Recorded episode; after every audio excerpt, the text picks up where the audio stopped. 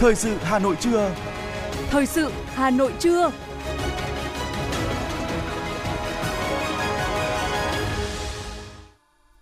Kính chào quý vị các bạn. Bây giờ là chương trình thời sự của Đài Phát thanh và Truyền hình Hà Nội trên sóng phát thanh. Hôm nay chủ nhật ngày 11 tháng 6, chương trình có những nội dung chính sau đây. Phó Thủ tướng Chính phủ Lê Minh Khái dự lễ kỷ niệm 50 năm ngày ra mắt trụ sở Chính phủ Cách mạng Lâm thời Cộng hòa miền Nam Việt Nam tại huyện Cam Lộ, tỉnh Quảng Trị. Kỷ niệm 75 năm ngày Bác Hồ ra lời kêu gọi thi đua ái quốc.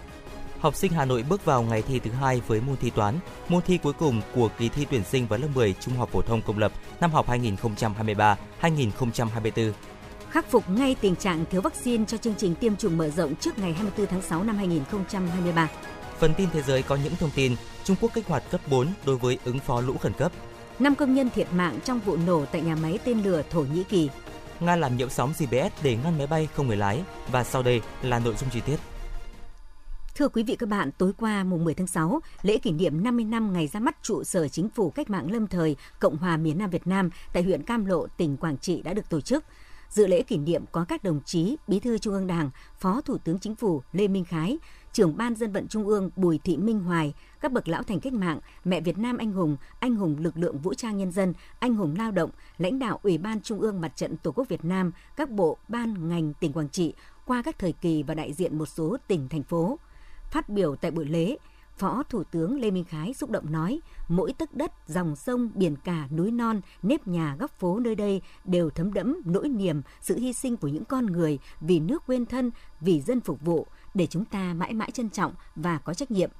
Phó Thủ tướng Lê Minh Khái cho biết, việc chuyển trụ sở chính phủ cách mạng lâm thời Cộng hòa miền Nam Việt Nam ra Quảng Trị thể hiện tầm nhìn chiến lược của Đảng, nâng cao giá trị biểu tượng của ý chí khát vọng hòa bình, thống nhất đất nước, đồng thời phát huy vai trò của chính phủ cách mạng lâm thời Cộng hòa miền Nam Việt Nam, tăng cường vị thế chính trị trên trường quốc tế, đánh dấu sự lớn mạnh của cách mạng miền Nam Việt Nam – Chính phủ cách mạng lâm thời Cộng hòa miền Nam Việt Nam đã khẳng định đậm nét vai trò chính trị của mình trên trường quốc tế, có những đóng góp rất quan trọng cùng quân và dân ta đưa cuộc kháng chiến chống Mỹ cứu nước đi đến thắng lợi hoàn toàn và tổng tuyển cử thống nhất hai miền Nam Bắc. Tự hào về truyền thống lịch sử hào hùng của mảnh đất quê hương, trong những năm qua, bám sát thực tế với quyết tâm biến khó khăn thành lợi thế, với tầm nhìn chiến lược, Đảng bộ chính quyền và nhân dân Quảng Trị đã đoàn kết một lòng, khắc phục mọi khó khăn, đổi mới sáng tạo, quyết tâm vươn lên và đạt được những thành tựu vượt bậc toàn diện trên tất cả các lĩnh vực. Những địa danh nổi tiếng một thời khói lửa bởi chiến tranh nay đã là điểm đến của du lịch hòa bình và hữu nghị. Phó Thủ tướng Lê Minh Khái đề nghị các bộ ngành địa phương, doanh nghiệp cá nhân trong và ngoài nước với tình cảm, sự sẻ chia sâu sắc và ý thức trách nhiệm trước những hy sinh mất mát to lớn của quân và dân Quảng Trị trong chiến tranh, tiếp tục cổ vũ, hỗ trợ đầu tư, tích cực ủng hộ cả về vật chất và tinh thần để Quảng Trị tiếp tục phát triển và có nhiều đóng góp to lớn hơn nữa trong công cuộc xây dựng và bảo vệ Tổ quốc.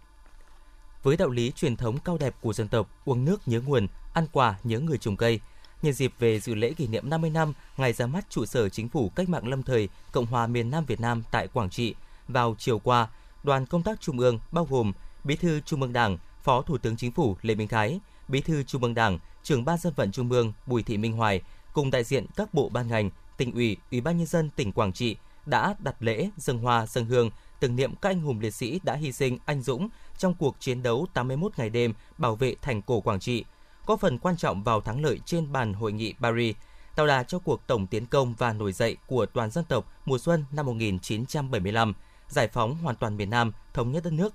Đoàn công tác cũng đặt vòng hoa dâng hương thành kính tri ân các anh hùng liệt sĩ đang yên nghỉ tại Nghĩa trang liệt sĩ quốc gia Đường Chín và Nghĩa trang liệt sĩ quốc gia Trường Sơn. Thưa quý vị các bạn, hôm nay ngày 11 tháng 6, ngày này cách đây tròn 75 năm, trong giai đoạn vô cùng cam go ác liệt của cuộc kháng chiến chống thực dân Pháp, Chủ tịch Hồ Chí Minh đã ra lời kêu gọi thi đua ái quốc, chính thức phát động phong trào thi đua yêu nước trên cả nước. Lời kêu gọi thi đua ái quốc của Chủ tịch Hồ Chí Minh chính là lời hiệu triệu nhân dân cả nước tạo thành một sức mạnh lớn lao đưa đất nước vượt qua thử thách, trong đó kêu gọi toàn thể đồng bào chiến sĩ tích cực thi đua diệt giặc đói, giặc rốt và giặc ngoại xâm, mục tiêu là dân tộc độc lập, dân quyền tự do và dân sinh hạnh phúc. Chỉ vỏn vẹn 400 từ, song lời kêu gọi thi đua ái quốc của Chủ tịch Hồ Chí Minh hàm chứa tư tưởng lớn về thi đua yêu nước, bao quát đầy đủ mục tiêu, ý nghĩa, nội dung, phương pháp, thành phần tham gia thi đua Lời kêu gọi của người đã hiệu triệu động viên toàn đảng, toàn dân và toàn quân phát huy truyền thống yêu nước, tinh thần đoàn kết, ý chí tự lực tự cường, vượt qua mọi hy sinh gian khổ, hoàn thành tốt nhiệm vụ trong từng giai đoạn cách mạng, đặc biệt trong những thời khắc cam go ác liệt của dân tộc, lời kêu gọi thi đua ái quốc của Chủ tịch Hồ Chí Minh đã thấm sâu vào các tầng lớp nhân dân, biến thành sức mạnh đưa cách mạng Việt Nam đến thắng lợi vẻ vang. Thưa quý vị và các bạn, cuộc vận động học tập và làm theo tấm gương đạo đức Hồ Chí Minh trên địa bàn huyện Hoài Đức đã đi vào chiều sâu. Trong việc thực hiện cuộc vận động ấy, có những việc làm tưởng như rất đời thường nhưng lại mang ý nghĩa rất lớn. Với tinh thần đoàn kết, Đảng bộ, chính quyền và nhân dân huyện Hoài Đức tiếp tục đẩy mạnh các phong trào thi đua làm theo lời Bác, phân đấu đạt được những kết quả quan trọng trên con đường xây dựng huyện trở thành một trong những khu vực đô thị phát triển toàn diện của thủ đô. Thực hiện chỉ thị 20 của huyện ủy Hoài Đức về việc phát động phong trào thi đua đảm bảo vệ sinh môi trường của địa phương, các cấp hội trong đó có đoàn viên thanh niên là lực lượng nòng cốt phối hợp với 19 xã thị trấn tích cực triển khai tham gia trồng, chăm sóc các tuyến đường nở hoa nhằm vận động người dân cùng bảo vệ môi trường sống. Qua đó đã tạo ra sự chuyển biến mạnh mẽ trong thế hệ trẻ về ý thức tu dưỡng rèn luyện theo tấm gương Chủ tịch Hồ Chí Minh, xây dựng lý tưởng sống tốt đẹp.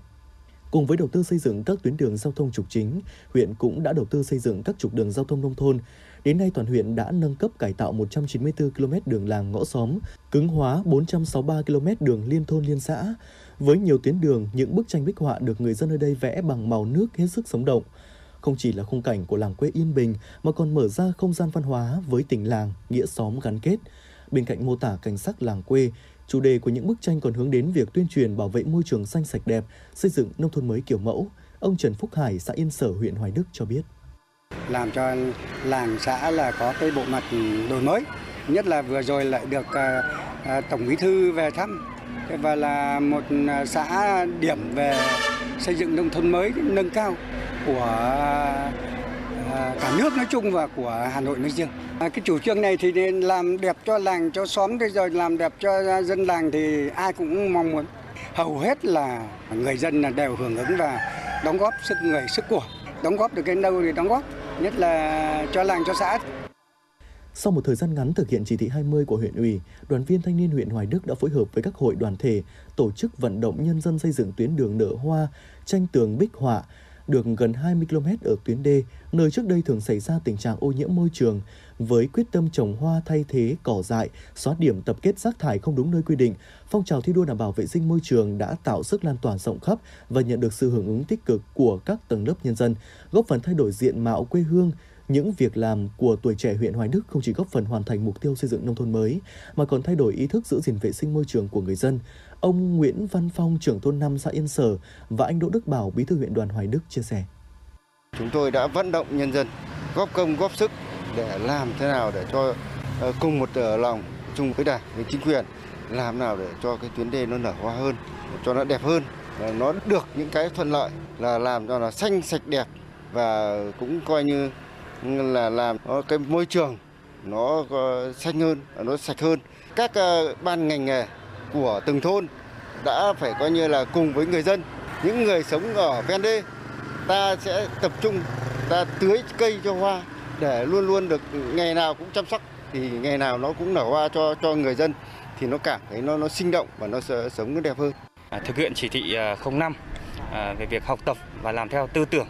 à, tấm gương đạo đức phong cách Hồ Chí Minh thì trong thời gian vừa qua à, mặt trận tổ quốc các đoàn thể các tầng lớp nhân dân cũng đã rất đoàn kết rất chủ động và tham gia hưởng ứng các phong trào thi đua do thành phố do huyện và do các địa phương phát động À, trong đó thì à, tập trung à, phát triển kinh tế, xã hội và bên cạnh đó thì cũng nâng cao đời sống vật chất tinh thần của người dân để à, làm sao mà xây dựng được một cái à, bộ mặt của quê hương ngày càng đổi mới à, theo hướng văn minh đô thị và phấn đấu để xây dựng huyện Hoài Đức trở thành quận của thủ đô Hà Nội. Phong trào thi đua sáng kiến sáng tạo thủ đô giai đoạn 2021-2025 trên địa bàn huyện Hoài Đức đã được thực hiện triển khai rộng khắp tới cơ quan đơn vị, các xã thị trấn. Năm 2022, Hội đồng xét và công nhận sáng kiến huyện đã công nhận 766 sáng kiến tiêu biểu, có 8 sáng kiến được Sở Khoa học Công nghệ Hà Nội công nhận. Diện mạo vùng quê nông thôn đang ngày một tươi mới và sự sáng tạo thiết thực hiệu quả của huyện Hoài Đức đã góp phần đẩy mạnh phong trào học tập làm theo tấm gương đạo đức phong cách Hồ Chí Minh, làm cho môi trường nông thôn ngày càng xanh sạch đẹp và văn minh, đồng thời hoàn thành tiêu chí về môi trường trong xây dựng huyện trở thành quận trong năm 2023 Thời gian tới, huyện Hoài Đức sẽ tiếp tục triển khai đồng bộ mạnh mẽ các giải pháp, biện pháp xây dựng huyện Hoài Đức thành quận theo chỉ đạo của thành phố, đổi mới đẩy mạnh các phong trào thi đua yêu nước, phát hiện bồi dưỡng tổng kết nhân rộng các điển hình tiên tiến, tăng cường tuyên truyền giáo dục để nâng cao nhận thức trách nhiệm của các đơn vị về vai trò và tầm quan trọng của công tác thi đua khen thưởng trong thực hiện nhiệm vụ chính trị của từng cơ quan đơn vị trên địa bàn huyện, thúc đẩy mọi thành phần nỗ lực phấn đấu công tác lao động sản xuất. Thưa quý vị và các bạn, Hưởng ứng đợt thi đua cao điểm chào mừng 75 năm ngày Bắc Hồ ra lời kêu gọi thi đua ái quốc, các cấp hội phụ nữ thủ đô đã ra sức thi đua với nhiều phong trào điển hình, các cá nhân tập thể tiêu biểu. Qua đó đã góp phần cùng với chính quyền xây dựng quê hương ngày càng văn minh giàu đẹp. Mô hình thắp sáng đường quê là phong trào được Hội Phụ nữ xã Cần Kiệm phát động tới toàn thể cán bộ hội viên trong xã. Phong trào nhận được sự ủng hộ nhiệt tình không chỉ trong tầng lớp phụ nữ mà cả những người dân cùng tham gia – Đến nay, 30 cột điện và trên 50 bóng đèn năng lượng mặt trời đã thắp sáng hơn 2 km tuyến đường và các ngõ, xóm giúp nhân dân đi lại thuận tiện vào ban đêm. Trong phong trào xây dựng nông thôn mới nâng cao, Hội Liên hiệp Phụ nữ xã Cần Kiệm đã đi đầu trong công tác vận động xã hội hóa để nhân rộng 5 tuyến đường nở hoa với tổng chiều dài gần 2.000 m2 và xây dựng chương trình thắp sáng đường quê bằng điện năng lượng mặt trời tại tuyến đường H11 và tuyến đường Cổng Lại của xã Cần Kiệm và vận động xây dựng 3 điểm sân chơi cho phụ nữ và trẻ em tại 3 điểm nhà văn hóa của các thôn Yên Lạc 3, Phú Đa Hay và thôn Phú Lễ. Chị Kiều Thị Đoàn, Chủ tịch Hội Liên hiệp Phụ nữ xã Cần Kiệm, huyện Thạch Thất chia sẻ. Khi mà cái đường nó lên rất là đẹp, nó đem lại cái cảnh quan cho không chỉ cho địa phương Cần Kiệm mà đặc biệt là cho những người dân sống ở cái khu vực này. Thì chúng tôi nhận được cái sự quan tâm và à, chúng tôi thấy cũng rất là cật lực trong cái việc chăm sóc nên là cũng đã tìm gặp một số à, các nhà hảo tâm cũng như là người dân mà họ có tinh thần trách nhiệm thì vận động họ và họ đã vào cuộc. Và đến nay đến thời điểm hiện tại thì chúng tôi đã nhận được sự uh, quan tâm hưởng ứng và vào cuộc của tất cả À, không chỉ là cán bộ hội viên phụ nữ mà là toàn thể nhân dân. Cùng với việc xây dựng nông thôn mới, phong trào chống rác thải nhựa do Hội Liên hiệp Phụ nữ thành phố phát động đã nhận được sự hưởng ứng tích cực từ thành thị tới nông thôn, tạo thành phong trào thi đua sôi nổi. Mỗi cơ sở đều có một mô hình sáng tạo về chống rác thải nhựa như là đổi phế liệu lấy màu xanh, tái chế rác thải nhựa, chi hội phụ nữ sử dụng làn khi đi chợ, biến điểm chân rác thành vườn hoa phụ nữ tự quản. – sạch đồng ruộng đã tạo được sự chuyển biến trong nhận thức và hành động của mỗi cán bộ, hội viên phụ nữ và cộng đồng về giảm thiểu rác thải nhựa, bảo vệ môi trường. Theo đó, giai đoạn 2018-2023, các cấp hội Liên hiệp Phụ nữ Hà Nội đã tổ chức trên 3.000 buổi truyền thông, nâng cao ý thức về bảo vệ môi trường, giảm thiểu rác thải nhựa, gắn với tuyên truyền văn hóa ứng xử, tuyên truyền thông tin về các quy định pháp luật liên quan đến công tác bảo vệ môi trường, phân loại rác thải tại nguồn và giảm thiểu rác thải nhựa tới hơn 1 triệu lượt hội viên. Bà Trần Thị Việt Hoa, Phó Chủ tịch Hội Liên hiệp Phụ nữ quận Long Biên cho hay. Mỗi người chúng ta phải có một cái ý thức, đó là phải biết ừ, ờ, tận dụng những cái sản phẩm trong gia đình của chúng ta để chúng ta tái chế lại những cái sản phẩm có ích trong môi trường. Đó, bởi vì từ những cái rác thải nhựa này nó thải ra môi trường nó phải hàng trăm năm sau chưa thể phân hủy được. Chính vì vậy mà cũng như các đồng chí đã nhìn, thì tại hội thi ngày hôm nay, từ bàn tay khéo léo của chị em phụ nữ, chúng ta đã lan tỏa tới mọi người về cái mô hình phân loại xử lý rác tại hộ gia đình và tái chế sản phẩm nhựa trong 5 năm qua, với nhiều phong trào thi đua sôi nổi đầy sáng tạo trong các cấp, hội phụ nữ đã có sức lan tỏa trong cộng đồng và đi cùng năm tháng. Thông qua các phong trào thi đua yêu nước, các cuộc vận động sáng tạo thiết thực, tổ chức hội đã ngày càng lớn mạnh. 5 năm qua, toàn thành phố đã phát triển trên 50.000 hội viên mới, đưa tổng số hội viên quản lý tại địa bàn dân cư là trên 913.000 người sinh hoạt tại 747 cơ sở hội, trên 5.000 chi hội, hơn 11.500 tổ phụ nữ, không còn cơ sở có tỷ lệ thu hút phụ nữ từ 18 tuổi trở lên thấp dưới 50%. 8.975 gương điển hình tập thể cá nhân tiêu biểu trong các phong trào thi đua đã được biểu dương tôn vinh ở các cấp. Năm 2021, Hội Liên hiệp Phụ nữ thành phố vinh dự đón nhận huân chương lao động hạng nhất. Bà Lê Kim Anh, Chủ tịch Hội Liên hiệp Phụ nữ thành phố Hà Nội đánh giá. Trong thời gian tới thì Ban chấp hành Hội Liên hiệp Phụ nữ thành phố Hà Nội sẽ tiếp tục đẩy mạnh công tác tuyên truyền về tư tưởng đạo đức phong cách Hồ Chí Minh, uh, nâng cao hiệu quả các, các phong trào thi đua yêu nước. Mà tiêu biểu là phong trào xây dựng người phụ nữ thủ đô trung hậu sáng tạo đảm đang thanh lịch, ờ, cuộc vận động xây dựng gia đình 503 sạch, cuộc vận động phụ nữ thủ đô ứng xử đẹp ờ, gắn với thực hiện cuộc vận động toàn dân đoàn kết xây dựng nông thôn mới, đô thị văn minh, đoàn kết, sáng tạo, góp phần thực hiện có hiệu quả nhiệm vụ chính trị của thủ đô những tuyến đường hoa, những con đường được thắp sáng hay những điểm thu gom rác thải nhựa được tái chế là thành quả công sức do chị em phụ nữ sáng tạo đã mang lại màu xanh từ thành thị tới nông thôn, ngoại thành Hà Nội.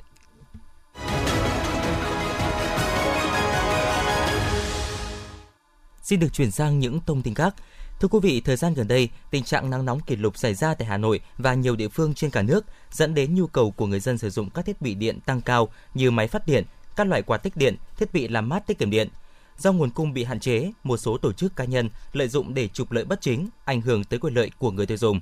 Trước tình hình này, vừa qua, Phó Tổng cục trưởng Nguyễn Thanh Bình ký công văn số 1164 gửi Cục Quản lý Thị trường các tỉnh, thành phố trực thuộc Trung ương về việc tăng cường kiểm tra các quy định pháp luật đối với mặt hàng thiết bị điện trước nhu cầu của người dân tăng cao đối với mặt hàng này, như chủ động các biện pháp nghiệp vụ, phát hiện và xử lý nghiêm các hành vi vi phạm nếu có, đối với các tổ chức và cá nhân sản xuất, kinh doanh các mặt hàng làm mát như máy phát điện, các loại quạt tích điện, thiết bị làm mát tiết kiệm điện. Đặc biệt, Phó Tổng cục trưởng Nguyễn Thanh Bình yêu cầu các vi phạm phải được xử lý nghiêm và công bố công khai tên cơ sở, địa chỉ, loại sản phẩm vi phạm trên các phương tiện thông tin đại chúng theo quy định.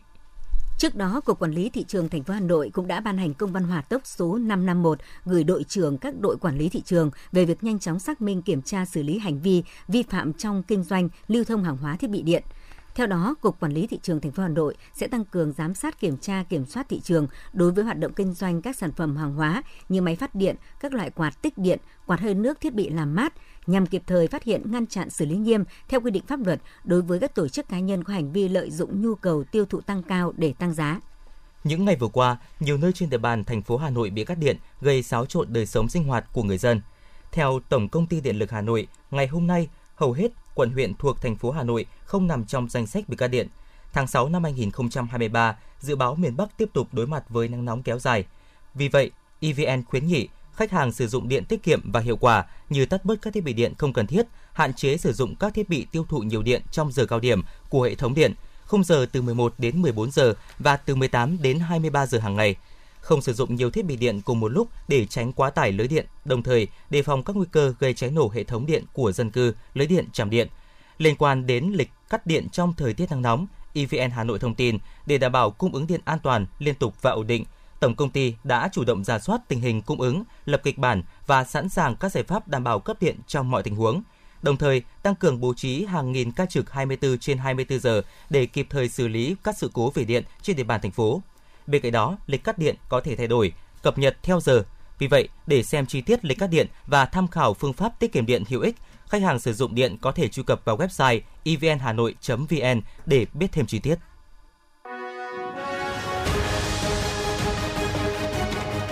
Thời sự Hà Nội, nhanh, chính xác, tương tác cao. Thời sự Hà Nội, nhanh, chính xác, tương tác cao.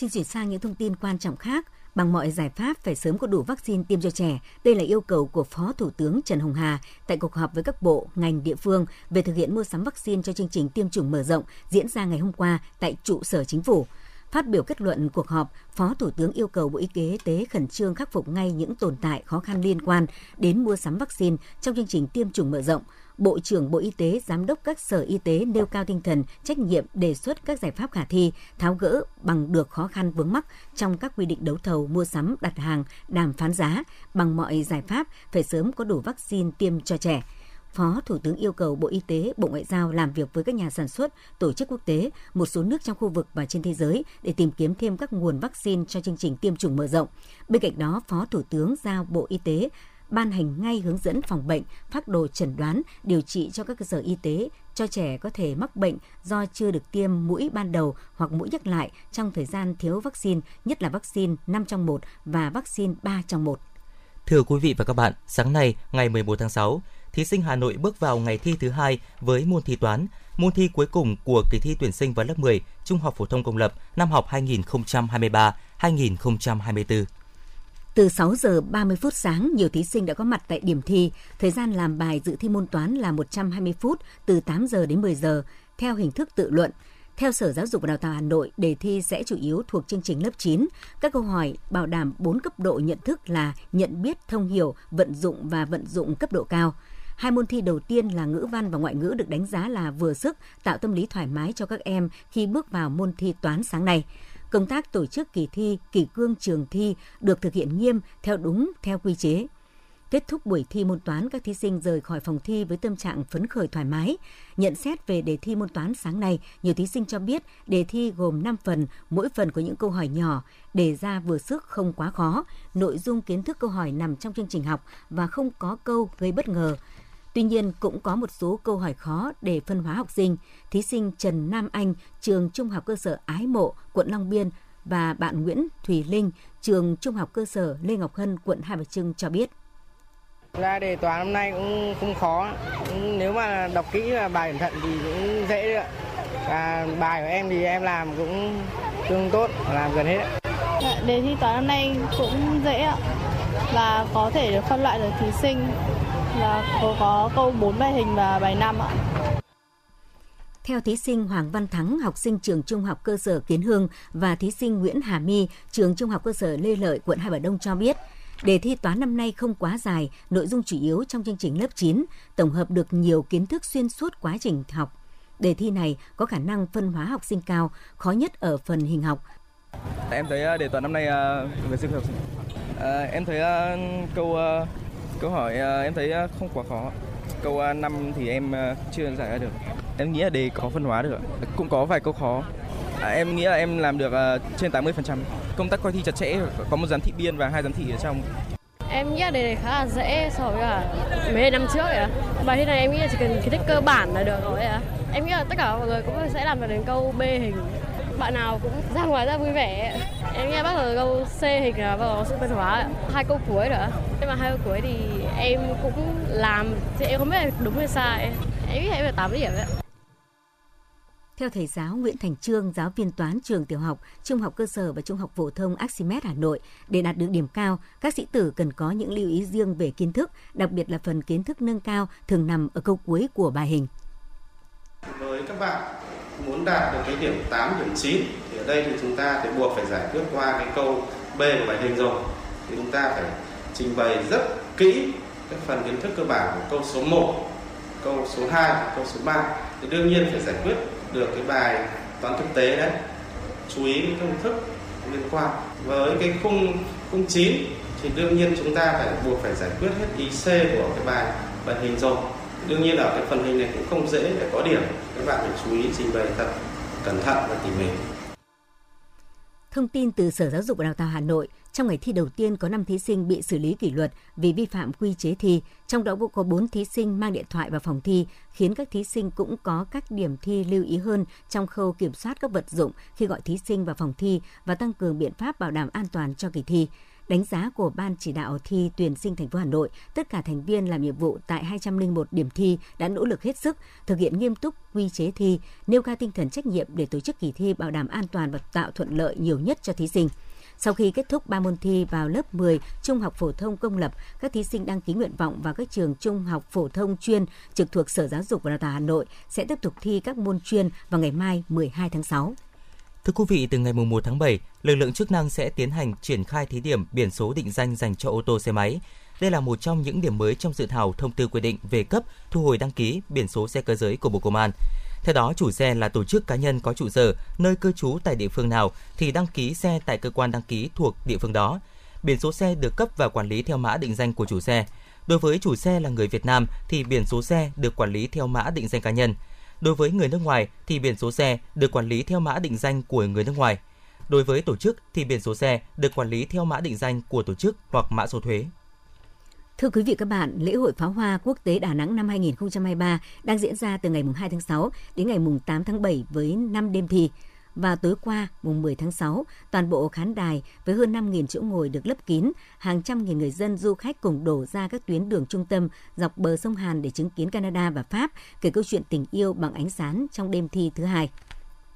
Cụ thể, màn trình diễn của đội pháo hoa Canada mang cảm hứng nghệ thuật và sôi động về xứ sở lá phong xa xôi đến từ vùng Bắc Cực, nơi những người dân hồn hậu cùng bên nhau hát ca tiệc tùng khiêu vũ để đón mùa hè về. Trong khi đó, Pháp, xứ sở của tình yêu, lại mang đến một màn pháo hoa đầy lãng mạn. Với chủ đề Sắc màu hy vọng, đội pháo hoa đến từ nước Pháp đã khắc họa những câu chuyện về tình yêu, niềm hy vọng bằng ngôn ngữ của ánh sáng, điệu nghệ và âm nhạc đầy lôi cuốn.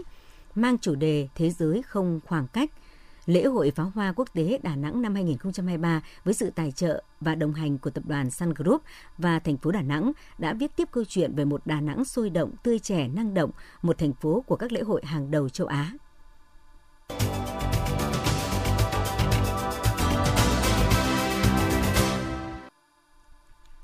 Quý thính giả đang nghe chương trình thời sự của Đài Phát thanh và Truyền hình Hà Nội. Xin chuyển sang những thông tin quốc tế cơ quan phòng chống lũ lụt và khắc phục hạn hán Trung Quốc vừa đưa ra phản ứng khẩn cấp cấp 4 đối với lũ lụt. Các đội công tác đã được điều động đến tỉnh Quảng Tây và Phúc Kiến để chỉ đạo và phối hợp cứu hộ cứu nạn. Cơ quan này đã chỉ đạo chính quyền địa phương theo dõi chặt chẽ thời tiết, tăng cường tuần tra các khu vực có nguy cơ, di rời những người tại vùng nguy cơ cao. Như vậy, Trung Quốc đang ứng phó với hai hình thái thời tiết trái ngược nhau, nắng nóng tại miền Trung, miền Bắc, mưa lũ ở miền Nam. Các địa phương phía Nam sẽ vất vả chống chọi với mưa lũ đến sớm, nhưng cũng mang lại lợi ích là mực nước của các hồ thủy điện đã dâng cao để bảo đảm chạy các tổ máy thủy điện. Ít nhất 5 công nhân thiệt mạng trong vụ nổ xảy ra ngày hôm qua tại một nhà máy sản xuất chất nổ ở thủ đô Ankara của Thổ Nhĩ Kỳ. Thống đốc Ankara cho biết hiện không còn công nhân nào bị mắc kẹt trong nhà máy. Các cuộc điều tra tư pháp và hành chính đã được tiến hành nhằm điều tra vụ việc. Những thiệt hại khác chưa được công bố. Moscow vùng điếc là cách gọi của một số tờ báo Nga sau khi tín hiệu điều hướng vệ tinh đã không còn hoạt động trong trung tâm thành phố. Việc làm nhiễu sóng GPS để ngăn chặn các cuộc tấn công của máy bay không người lái đã làm ảnh hưởng đến một phần cuộc sống ở Moscow. Hiện GPS có 32 vệ tinh trên quỹ đạo, trong khi GLONASS có 25 vệ tinh. Theo các chuyên gia, việc gây nhiễu hệ thống GPS trên khắp nước Nga và chắc chắn là trên phần còn lại của thế giới chỉ có thể là khi đánh bại tất cả 30 vệ tinh hoặc ít nhất một nửa trong số chúng thuộc hệ thống này của Mỹ. Điều này có nghĩa là một cuộc chiến trong không gian.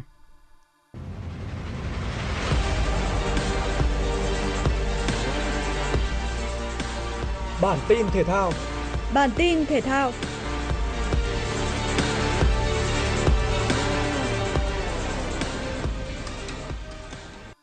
Đội tuyển nữ Việt Nam có cuộc chạm trán câu lạc bộ Eintracht Frankfurt trong chuyến tập huấn tại Đức trước thềm vòng chung kết bóng đá nữ thế giới 2023. Phút thứ 9, nhận đường chuyền bóng từ Tuyết Dung, Bích Thủy đệm bóng chính xác mở tỷ số cho đội tuyển nữ Việt Nam. Đây cũng là bàn thắng duy nhất trong hiệp thi đấu đầu tiên. Sang hiệp 2, huấn luyện viên Mai Đức Trung tiếp tục yêu cầu các học trò chơi bình tĩnh, duy trì thế trận.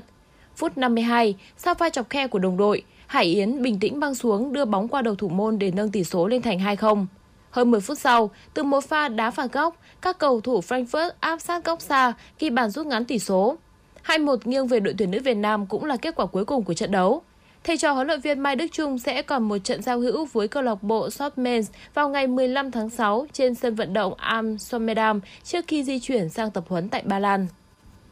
Cùng ngày trên sân vận động thống nhất, đội tuyển U17 Việt Nam đã có trận đấu tập nội bộ với U17 Yemen nhằm ra soát đánh giá lực lượng lần cuối trước khi chốt danh sách 23 cầu thủ tham dự vòng chung kết U17 châu Á 2023.